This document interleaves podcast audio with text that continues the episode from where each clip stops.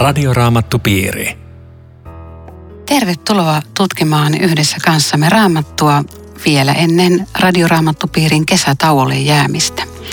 Keskustelemme tänään Riitta Lemmetyisen ja Eero Junkkalan kanssa Matteuksen evankelmin luvusta 15. Minun nimeni on Aino Viitanen. Luku 15 ja jae 1. Silloin Jeesuksen luot tuli Jerusalemista fariseuksia ja lainopettajia. Onko nämä nyt ihan samaa jengiä vai onko jotain eroa lainopettajalla ja fariseuksella? On iso ero. Fariseukset oli maallikkoliike ja he valvo tosi tarkkaan, että kansa noudattaa erityisesti tämmöisiä puhtaus- ja pyhityssääntöjä. He otti myöskin monta sääntöä, jotka koskevat oikeastaan vain pappeja itselleen. Ja sitten lainopettajat oli, oli ihan oikea ammattikunta, siis voisi sanoa varmaan rapit, siis kouluja käyneitä lainopettajiksi valmistuneita. Onko sulla ero? Joo, no varmaan on. Ja nämähän on yleensä täällä aina niputettu niin sillä tavalla, että ne on, ne on sitä porukkaa, joka nyt asettuu sitten Jeesusta vastaan taikka kritikoimaan Jeesuksen opetuksia tai herättää tiukkoja kysymyksiä, kuten tässä. Oliko nämä lainopettajat niin kuin Mooseksen kirjojen asiantuntijoita, juutalaisia? Joo, oli. nimenomaan ja, ja myöskin se, he, heiltä tuli sitten myöskin se tieto, että miten kulloinkin lakia sovelletaan missäkin tilanteessa. Että rapilta käytiin kysymässä. Niinhän se on nytkin vielä Israelissa. Rappi on kova sana. No tuossa jakeessa kaksi tulee kysymys eteen. Miksi sinun opetuslapsesi rikkovat isien perinnäissääntöjä, he kysyivät. Hehän eivät pese käsiään, kun rupeavat syömään. Minkä takia ne kädet piti pestä ennen ruokailua? Miten se eroaa niin kuin tämän päivän käsien pesusta ja sitten meillä on tämä isien perinnäissäännöt. Mitä nämä nyt mahto sitten olla? Niin kyllä meillä ainakin kädet pestään aina ennen ruokaa, että siinä mielessä ollaan tässä fariseusten kanssa Sama sam- linjalla. samalla linjalla ehdottomasti ja nykypäivänä vielä entistä tärkeämpää, kun kaikki taudit leviää. Mutta tässä ei ole kysymys siitä, että tämä ei ole niin puhtauskysymys, vaan tämä on, tämä on uskontokysymys. Eli on kysymys tästä kultillisesta käsien perusta. Eli kädet piti pestä ennen niin kuin seremoniallisesti ja nyt siitä, siitä ehkä väännetään tässä kättä ja keskustellaan. Ja se, mikä siinä oli se, se FIPA, oli se, että tämmöistä käskyä ei ollut vanhassa testamentissa. Tän he oli tuoneet itse tämmöiseksi säännöksi. Kaksi kertaa huljutat kylmässä vedessä käsiä ennen kuin rupeat syömään. Ja siinä oli myöskin semmoinen pelko, että jos minä fariseus olen torilla vaikka koskettanut jotakin epäpuhtaa ihmistä, joka ei pese käsiä, niin silloin minäkin olen saastainen. Tämä oli siis äärettömän tarkkaa. Ja nyt he panee Jeesuksen tilille, että hetkinen, että tota, sähän lipsut. Ja Jeesus kääntää koko asetelman.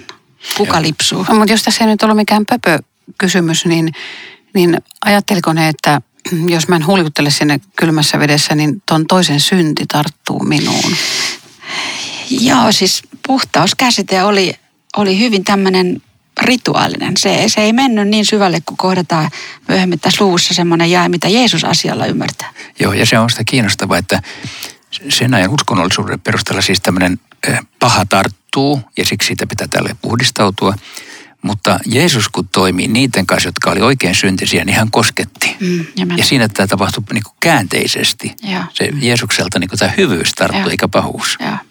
Mutta se, se tragedia, mikä tässä nyt sitten on, on se, että Jees, Jeesukselle tulee syyte, että sä rikot sun opetuslapset.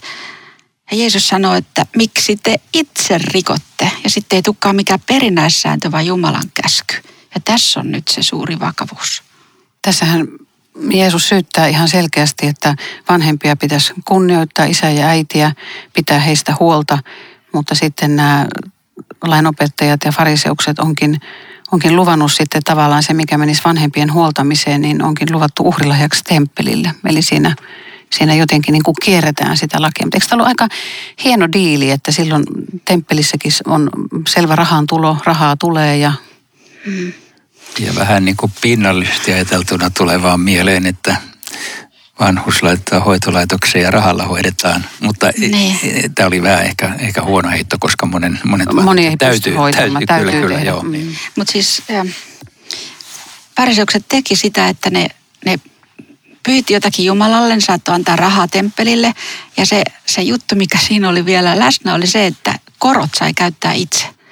Eli, eli tämmöinen loistava tapa sanoa vanhemmille, että nyt on niin, että mulla ei ole rahaa auttaa, koska se on nyt mennyt temppelille. Ja se kumminkin saa käyttää niin. sitä rahaa. Siis, mm. siis tämä on, tää on niin kuin järkyttävä kohta oikeastaan, koska ihmishurskaudesta on tosi lyhyt matka härskiyteen. Kyllä, ja, ja eikä tässä siis ollut siitä kysymys, sillä rahalla niitä vanhuksia hoidettaisiin, vaan se on ikään kuin sillä, että kuitataan tällä maksulla velvollisuus. Mutta ei se auta niitä vannuksia ei, mitään. Ei, jos, jos uskonnos, hengellisyydessä on semmoisia sääntöjä, joilla mä voin laiminlyödä mun vanhempia tai muita lähemmäisiä, se on ehdottomasti pielessä. No hei, silloin oli silloin, mitä on nyt?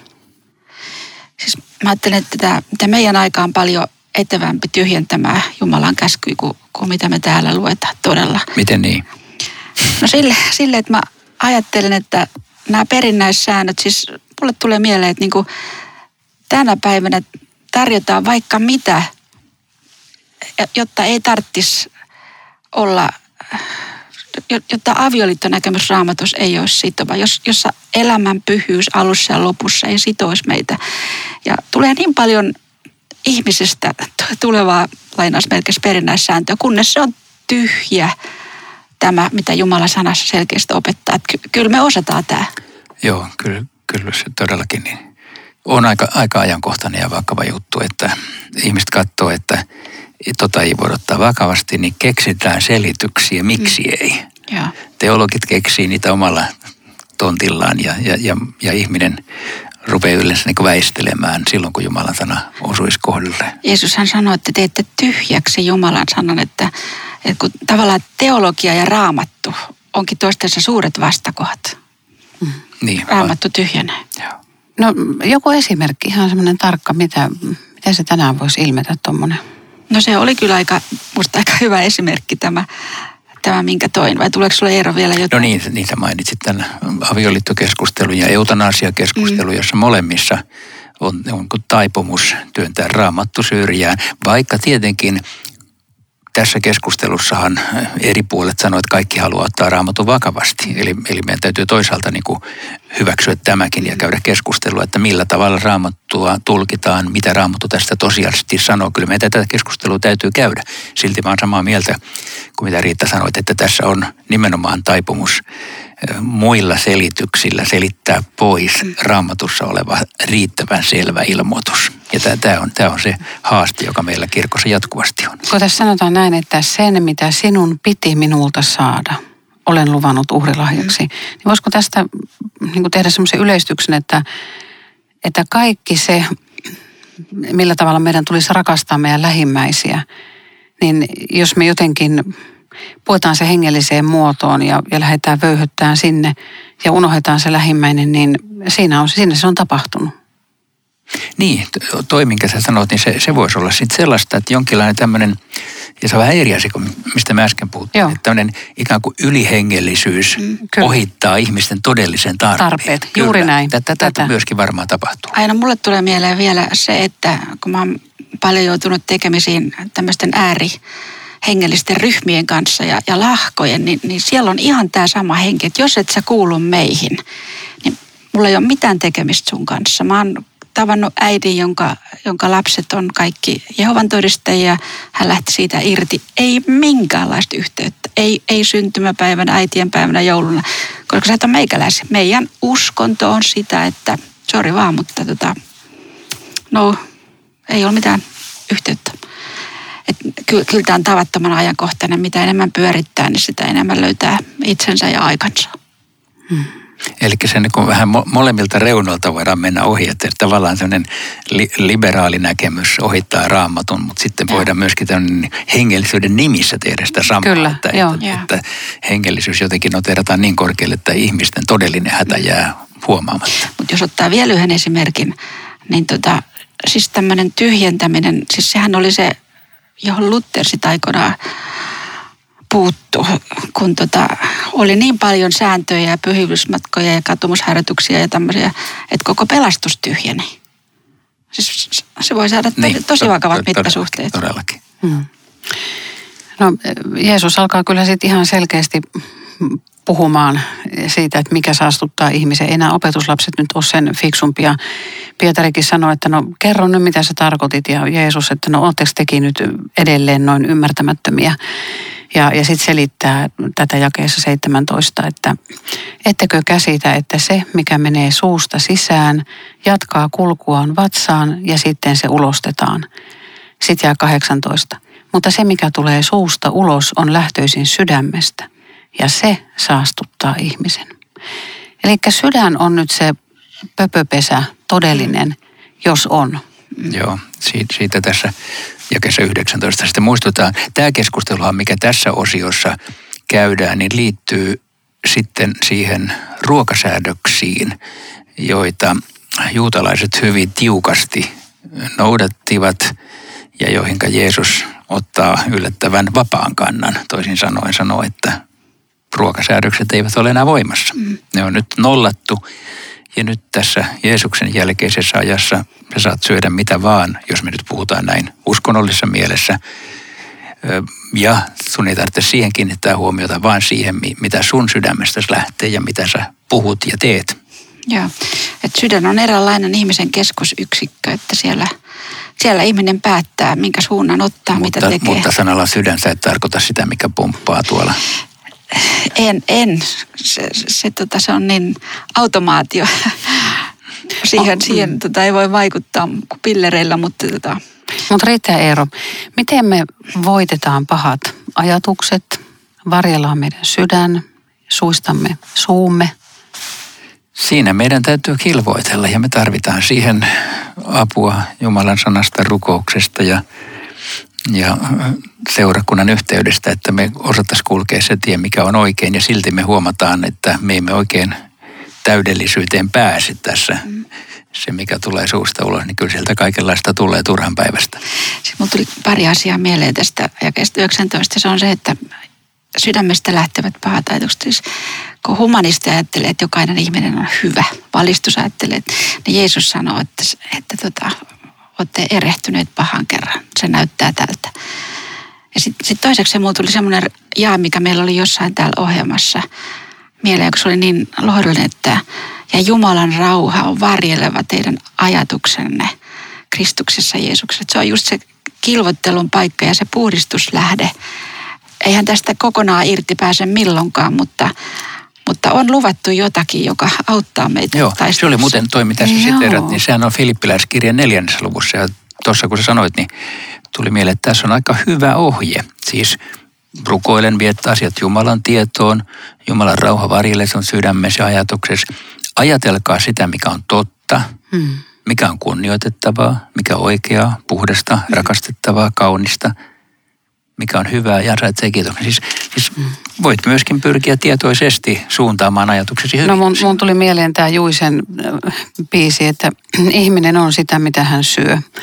Niin myöskin hengellisessä mielessä, että mitä hän syö ja mitä ravintoa hän nauttii, niin se vaikuttaa siihen hänen sydämensä tilaan. Sä tarkoitat niin hengellistä ravintoa ja sen Kyllä. sellaista. Mm. Joku totesi ajatuksista, tota, että ajatukset on kuin taksi, että se ottaa kyytiin sekä roiston että pyhimyksen. Joo, ei niitä pysty täysin kontrolloimaan. Ei, siis ei. ihmisen synnillisyyteen kuuluu se, että me ei olla siinä mitenkään. Mutta se, sehän tässä on niin kuin aika, aika järkyttävää, että kun fariseukset näki, että puhtaus on sitä, että me pestään kädet ja ollaan tässä tarkkoja. Niin nyt Jeesus sanoo, että nämä ne saastuttavat ihmiset. Se on ihan erilainen käsitys kuka on puhdas. Ei se, että syöt pesemättömin. Eli ei ole muuta kuin anteeksi antamus, joka on pyhyyden ja puhtauden lähde. Kyllä, ja, ja, ja vaikka tässä siis korostaa myöskin sitäkin, että kilvoittele sanoja ja muuta, mutta perimmäisessä mielessä puhtaus on sitä, että sä saat kaiken anteeksi. Mm. Että Jeesuksen veri puhdistaa kaikesta synnistä. Tämä on Radioraamattu Piiri. Ohjelman tarjoaa Suomen Raamattuopisto www.radioraamattupiiri.fi. Jatkamme keskustelua Matteuksen evankelmin luvusta 15. Keskustelemassa ovat Riitta Lemmetyinen ja Eero Junkkaala. Minun nimeni on Aino Viitanen. Jakeesta 21 eteenpäin meille esitellään kanaanilaisnainen ja, ja hänen uskonsa. Tämä nainen on kovasti huolissaan tyttärestään ja hän hakeutuu Jeesuksen seuraan. Tässä jakeessa 21 kerrotaan, että Jeesus lähti Tyyroksen ja Sidonin seudulle. Mitä me tiedetään noista alueista? Ne oli rannikolla siellä nykyisen Libanonin alueella. Ne löytyy ne paikat sieltä edelleenkin. Mä katsoin juuri, että Markuksen versiossa vastaavassa kertomuksessa sanotaan, että hän oli Syyrian foiniikkialaisia, koska se alue oli siis foiniikkialaisten Eli pakana. Niin, pakana. Se on, se on olennaista just toi, että se on pakana-alue, eli ei juutalaisten alue. Toi sana kanaanilainen viittaa täsmälleen samaan. Vielä Markus muuten sanoo tästä kertomuksesta, että Jeesus meni sinne ja halusi pysyä tuntemattomana ja meni erääseen taloon. Ja mä muistan jo aikanaan opettajani Risto Santalan sanoneen, että siellä oli niin kuin Jeesuksella kesämökki siellä Välimeren rannalla, että hän halusi mennä sinne huilaamaan, mutta porukka tulee perässä eikä hän saa nytkään olla rauhassa. Mutta sinänsä hauskaa, että Jeesus halusi vähäksi aikaa rauhoittua. Kun Jeesus on Jumalan poika, niin hän tietää, missä hän saisi olla rauhassa. Eli loppujen lopuksi hän ei kumminkaan halunnut olla rauhassa. Hän sääli ihmisiä. Jossain sanotaan, Kyllä että halusi, kävi... siis varmaan halusi. varmaan halusi, mutta, mutta ei voinut. Niin oikeastaan tämäkin kertoo just sen, että, että ei ollut koskaan missään kukaan ihminen, joka lähestyi Jeesusta ja jäi apua vaille. Vaikka olisi mitkä olosuhteet ollut. Musta on mielenkiintoista, että kun tässä puhutaan tästä sydämen saastutuksesta, mikä saastuttaa ihmisen, niin sen jälkeen tulee paha henki. Et onko tämä tarkoituksella otettu tämä sydämen saastutus ja sitten tämä, tämä kertomus tähän. En tiedä mikä yhteys Aa, niillä on. Mä ajattelin vähän niin kuin päinvastoin tota käännettä tähän kertomukseen. Että aikaisemmin oli fariseukset, jotka retosteli hurskaudella, mutta nyt täältä tulee niin kuin kanaanilainen, joka tarkoittaa pakana, vääränlainen, ulkopuolinen. Ja hän tulee Jeesuksen luokse ja tämä kertomushan päättyy, mutta me ei vielä kerrota sitä, miten se päättyy. Mm. Mutta niin sehän päättyy niin, että tätä tämän uskoa ylistetään ja fariseukset jää niin kuin soittelemaan lehtiä. Toi on hyvä, noin se menee. Mutta joku ajan ihminen tota, rupesi tässä sanelemaan, että mikä paha henki, onpas, onpas vanhanaikaista, ne oli ihan taikauskoisia. Mulle tuli vaan mieleen joku vuosi sitten tehtiin tutkimus suomalaisista perheistä ja lopputulos oli se, miten yleistä on perheväkivalta. Mikä se on muu kuin paha henki? Ei, ei tämä ole mitään aikansa jäänyt tarina jostakin alkukantaisista ihmisistä, vaan kyllä tämä henki tekee tuhoa yhä vielä perheessäkin. Aa, sä tulkitset sen noin. Niin, ja, ja siis joo, eri, eri tavalla paha mm, henki tekee. eri Sitten tavalla. tämmöisiä demonien riivaamia, sitä me kohdataan sitten erityisesti siellä, missä ollaan kauempana kristinuskosta, mutta varmaan, varmaan tulee meillekin. Se, mikä on ihan varmaa, että tämä lause sanoo, sen paha henki vaivaa kauheasti tytärtäni, että tämä henki ei halua ihmiselle ei yhtään mitään hyvää. Hmm. Se pitää tiedostaa. No nyt kuvitellaan tilannetta.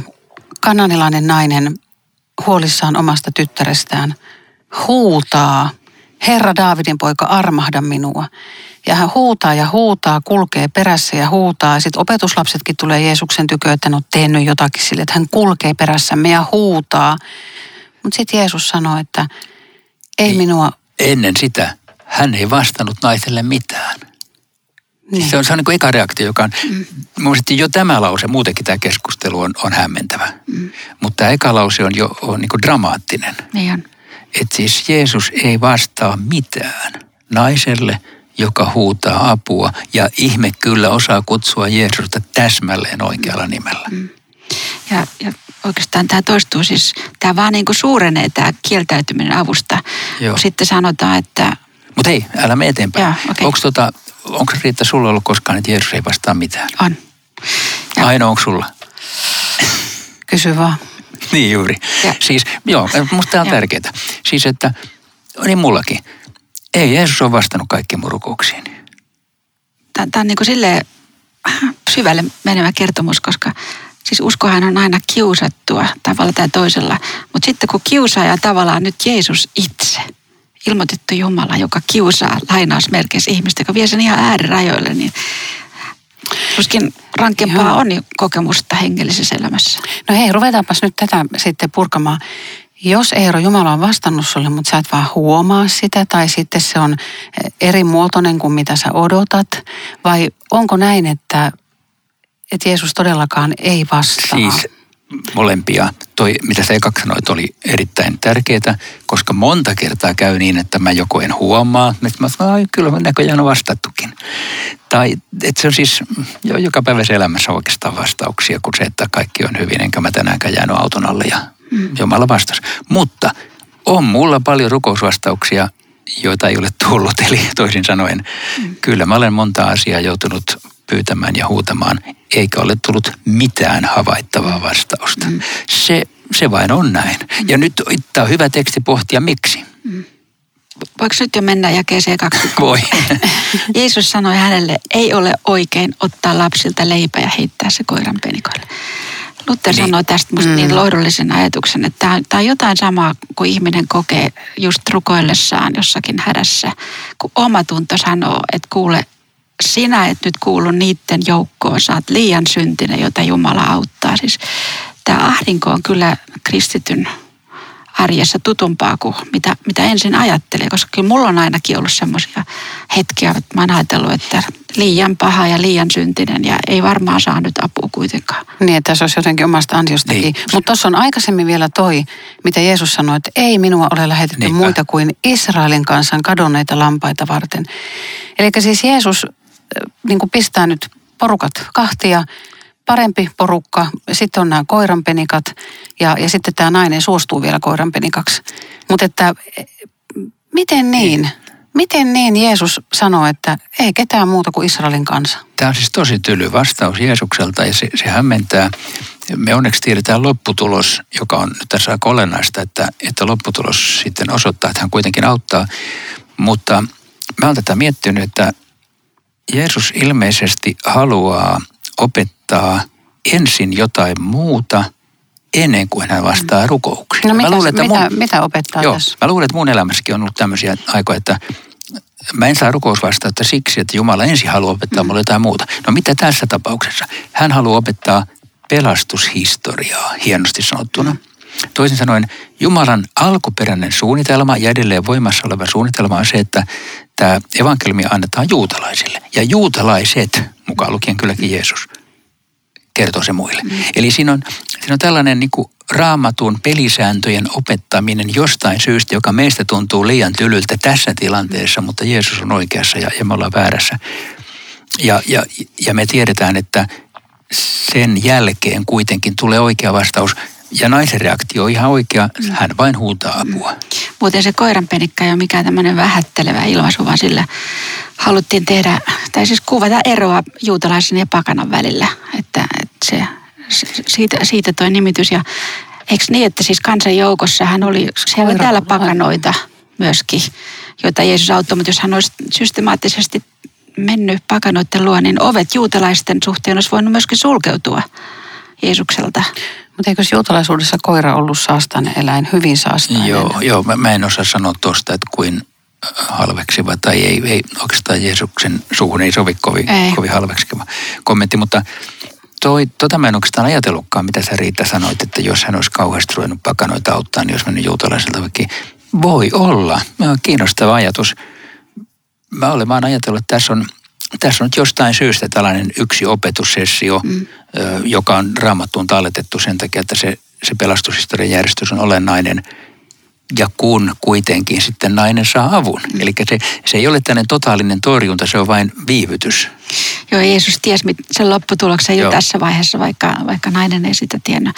Mutta onhan tämä vastaus, toi, toi, toi, toi 27, voidaan mennä siihen. Ei olekaan Herra vastasi nainen, mutta saavathan koiratkin syödä isäntänsä pöydältä putoilevia palasia. Eli Jeesus, sun armo on, sen täytyy olla niin suurta, että se riittää lapsille, se riittää koirille. Eihän mulla pitäisi olla mitään hätää. Joo, sitä paitsi. Alkutekstissä lukee, tässä ei olekaan Herra, sinä lukee, että kyllä Herra. Ja se on siis ihan oikein käännetty, mutta musta se on olennaista tämä nainen myöntää, että Jeesus on oikeassa silloinkin, kun ei auta häntä. mutta kuitenkin pyytää apua. Eli kun sä sanoit äsken Riitta, että joskus tuntee itsensä niin suureksi syntiseksi, että ei ansaitse apua, niin sehän on oikein, että sä ansaitsekaan. En. Mutta Joo. saat kuitenkin. No, tämän naisen uskoa sanotaan suureksi, Jeesus sanoo sen, tunnustaa. No on, onko meidän sitkeydellä nyt sitten niin kuin vaikutusta siihen, että kun me oikein ruikutetaan ja huudetaan, vaikka, vaikka kuinka, niin kuin, että ei, ei tule vastausta taivaasta, niin me vaan huudetaan taivaaseen, niin sitten me saadaan se vastaus. Onko sillä meidän sitkeydellä merkitystä? Ah, hyvä kysymys, johon en tiedä osaanko vastata. Mutta äh, mä vastaan vähän kiertoteitse, että kun tämä nainen oli siis huutanut, huutanut, huutanut, ja me emme tiedä kuinka kauan tämä on kestänyt, se on voinut kestää paljon kauemmin kuin kolme minuuttia, niin kuin tämä tekstin lukeminen. Niin tuota, kun nainen viimeisessä repliikissä sanoi, että kyllä Herra, sinä olet oikeassa, vaikka et auttaisi minua. Tämä on se viesti. Niin silloin Jeesus antaa avun. Ja mä ajattelen, että tässä on tapahtunut joku niksahdus ehkä naisen sydämessä, joka voisi olla vaikkapa tämä, että tapahtuko sinun tahtosi eikä minun. Ja jos minä rukoilen, rukoilen, rukoilen jotain ja sitten mä sanon, tai Herra, päätä sinä mitä annat, mm. Niin ehkä sain sen mitä pyysin. Mä taas ajattelen sitä niin kuin ihan e- e- ensimmäisenä noin, mutta, mutta jotenkin se on rohkea se nainen. Se ajattelee, että Jumala auttaa häntä. Saavathan koiratkin syödä pöydältä putoilevia palasia. Eli silloin, että saahan nekin, saahan nekin ja kyllähän minäkin. Ja, ja et silloin, silloin oli jotenkin niin kuin luotto siihen avun saamiseen kuitenkin. Niin ja se, se suuri usko voisi olla myöskin sitä, että hän ajattelee, että jos mä sen murusen saan, niin se riittää täydellisesti. Mä en tarvitse yhtään enempää kuin murusen. Joo. Onhan tämäkin uskoa. Että On, on. Joo. Ja Joo. kyllähän tämä tietenkin, sitä mitä sä aina sanoit, että kyllähän tämä rohkaisee meitä sinnikkyyteen rukouksessa. Kyllähän, koska Raamattu sanoo, että rukoilkaa lakkaamatta, että, että siis vaikka se rukous ei ole sitä matematiikkaa, että mitä useammin rukoilen, sitä varmemmin saan. Ei, ei, sitä, ei se mene niin kuin laskutoimituksen mukaan. Mutta silti. Mutta toinen, mitä, mihin Ri- Riitta viittasit, että pienikin usko on niin kuin tärkeä, pienikin määrä uskoa, koska Jumalan Ja mahdollisuudet sitä on paitsi niin se suuri. pieni usko on suuri usko. Mm. Jos tältä naiselta olisi kysytty, että onko sulla suuri usko, mm. sä sanot, että ei mulla mitään uskoa ole, mä vaan huudan Jeesusta avuksi. Ja se on juuri suuri usko. Ja, ja sehän on jo Jumalan työtä, että ihminen huutaa Jeesusta avuksi. Että jos, Niin. jo- jos on lainausmerkeissä sitkeä, niin sekin on Jumalan työtä siinä rukoilijassa. Joo, Joo, mahtavaa. Huudetaan. Huudetaan. huudetaan. Joo. Siitä hetkestä tytär oli terve. Niin, niin, todellakin. Radioraamattupiiri. Kiitos jälleen sinulle mukana olostasi. Luethan kesän aikana ahkerasti raamattua ja, ja jatkat tämä luku 15kin loppuun. Me palaamme aalloille 15. päivä elokuuta ja jatkamme silloin Matteuksen evankeliumilla luvulla 16. Oikein siunattua kesää sinulle. Rukoiletko Eero tähän loppuun? Herra, me kiitämme sinua sanastasi ja kiitämme siitä, että saamme olla niin kuin tuo kertomuksen nainen huutaa avuksi omiin ahdistuksiimme, sairauksiimme ja hätämme ja sinä varmasti vastaat silloinkin, kun vastausta ei näytä heti tulevan. Sinä kuulet ja vastaat. Siitä me tänään sinua kiitämme. Aamen. Radioraamattupiiri. www.radioraamattupiiri.fi